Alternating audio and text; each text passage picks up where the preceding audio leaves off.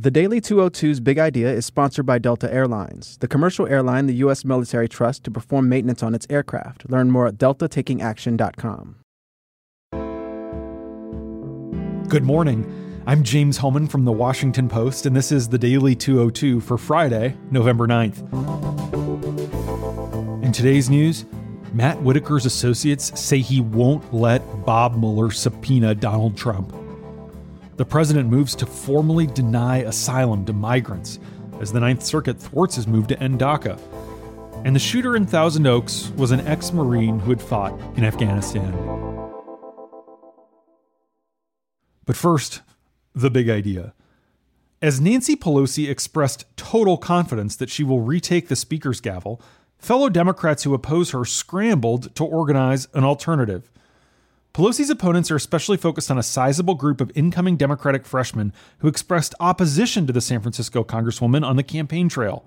Some of those members have said they won't vote for Pelosi under any circumstance, whether in an internal party vote this month or in a floor vote in January to choose a speaker. Others have been more circumspect, calling for new leadership, but stopping short of ruling out supporting Pelosi eventually. But arithmetic is everything. With Democrats on track to claim a roughly 12 seat majority as votes continue to be counted, those members and their resolve could be decisive. In past elections, Pelosi's been able to rely on the niceties of Capitol Hill politics, which dictate that after any internal party vote, lawmakers drop objections that they might have and cast their votes for who their colleagues chose. In 2016, for example, 63 Democrats opposed Pelosi in a closed door caucus meeting, but only four did so on the House floor publicly. Mike DeBonis, who covers the chamber full time for us, says Pelosi can't count on that scenario this time. Indeed, the anti Pelosi faction, which is led by three members Seth Moulton from Massachusetts, Kathleen Rice from New York, and Tim Ryan from Ohio, say that at least a dozen incumbent Democrats would vote to oppose Pelosi on the floor, and they think about as many freshmen could be persuaded to join them. Pelosi allies, however, say only a handful will ultimately oppose her, especially with no declared alternative. Meanwhile, on Thursday, Democrats maneuvered for position in down ballot races below Pelosi, hoping to claim a sliver of power as the party gets its first majority in eight years. One especially closely watched race is for Democratic caucus chairman, and it was upended yesterday by the entry of Hakeem Jeffries, a young African American congressman from Brooklyn who's been eager to climb the leadership ranks. Linda Sanchez from California dropped out after her husband was indicted on serious federal corruption charges. Sanchez herself wasn't implicated in wrongdoing, but she said in a statement that she needed to focus on these family matters. That means Jeffries will face Barbara Lee, who is from California, and she's an outspoken liberal. She's also a fellow member of the Congressional Black Caucus, which complicates things. In another contested race, Diana DeGette from Colorado is challenging Jim Clyburn for the number three majority whip post. On the other side of the aisle, the GOP's losses in the midterms have actually made it easier for Kevin McCarthy from California to win their top leadership post of House Minority Leader. The big news on the GOP side yesterday was that Cathy McMorris Rodgers, who represents Spokane, announced that she will not seek another term as chair of the House Republican Conference. That clears the way for Liz Cheney, the daughter of former Vice President Dick Cheney, to join the Republican leadership team.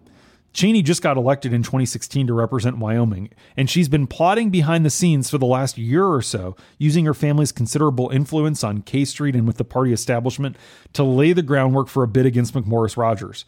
While the plotting continues on Capitol Hill, there are several elections from Tuesday that remain uncalled. Florida's Senate and governor's race may both be headed toward recounts, as Republican leads narrowed to less than 0.5% in each.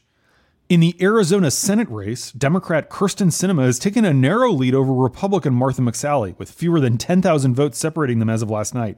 It's too soon to know who will ultimately prevail since tens of thousands of mail in ballots still need to be counted.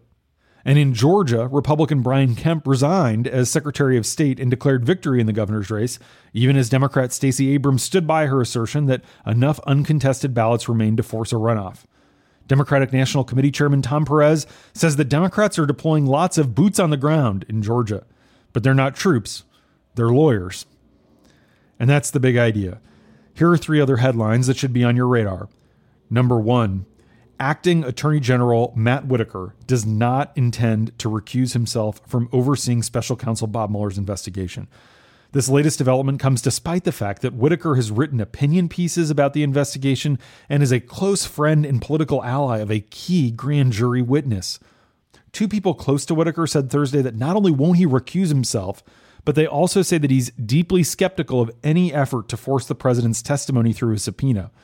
If Whitaker were to take the threat of a subpoena off the table, it completely alters the equilibrium between Trump's legal team and Mueller's team of prosecutors it significantly reduces the chances that the president will ever sit for an interview, because Trump would have no incentive to voluntarily cooperate if he knows Whitaker won't let Mueller compel him to. A lot of serious legal scholars are aghast at the way this has all gone down. Not only Jeff Sessions being fired, which was sort of predictable but not a huge shock, but the way that Mueller is being neutered. Leading conservative legal scholar George Conway, who happens to be married to senior White House advisor Kellyanne Conway, wrote an op ed in today's New York Times calling Whitaker's installation unconstitutional. He wrote, along with Neal Katyal, Barack Obama's former acting solicitor general, that a person in this job must be confirmed by the Senate. Whitaker was Sessions' chief of staff, but he never got confirmed. That means that anything that he does, in their view, is invalid. And in New York City last night, more than 6,000 people took to Times Square to protest Sessions' firing. The demonstration was one of hundreds across the U.S. called Nobody is above the law. Number two, the Trump administration formally introduced measures to deny asylum to immigrants, invoking the same authority cited in last year's travel ban as the migrant caravan approaches the southern border. The measures are expected to face swift legal challenges. Immigrant advocacy groups insist that U.S. laws clearly extend asylum protections to anyone who reaches the United States and expresses a fear of persecution, no matter how they enter the country. Administration officials said that the Supreme Court has upheld the president's broad executive power on such matters in the past. They also say that the restrictions represent a reasonable response as the nation's immigration system is drowning in what they characterize as frivolous asylum claims. Trump is preparing to issue a proclamation asserting the emergency powers. The rule changes will be made official on Friday. Meanwhile, in a big setback for Trump, a federal appellate court ruled that he cannot immediately end the Deferred Action for Childhood Arrivals program, known as DACA. The unanimous decision by a three judge panel on the Ninth Circuit makes it more likely that the Supreme Court is going to be forced to settle this question. The administration has asked the justices to add it to their docket for this term. A number of courts around the country have ruled that the administration's reasoning was incorrect and kept the program in place.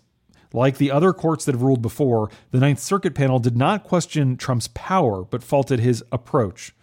The panel's decision keeps in place an injunction from a district court that allows DACA recipients to renew their applications. Number three, more details have continued to emerge about that shooting at a bar in Thousand Oaks, California, which left 13 people dead. Inside the Borderline Bar and Grill, people were line dancing late Wednesday night. It was a special college night at the bar. Outside, a man in black clothing approached the door. He shot the security guard with a 45 caliber handgun. Then he went inside. In the next few minutes, the gunman killed 11 other people, including a sheriff's sergeant who rushed in to stop him. Thousand Oaks is considered the third safest city in America. The shooter appeared to have killed himself after the massacre.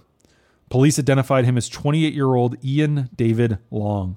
He grew up in the area, played high school varsity baseball, and joined the Marine Corps in 2008, the year he graduated. He served as machine gunner in Afghanistan from 2010 to 2011 and became a corporal two months later. He left the Marine Corps in 2013 and attended Cal State Northridge between 2013 and 2016, but he never graduated. He's been living with his mother. For many of those inside when the mayhem began, there was a grim benefit of being young in America during an age of mass shootings. They knew exactly what this was, and they knew exactly what to do in the way that past generations knew how to hide from tornadoes or nuclear bombs. At least one survivor of last year's Las Vegas shooting was in the bar on Wednesday night. He was again just trying to enjoy country music. It was his second mass shooting in 13 months.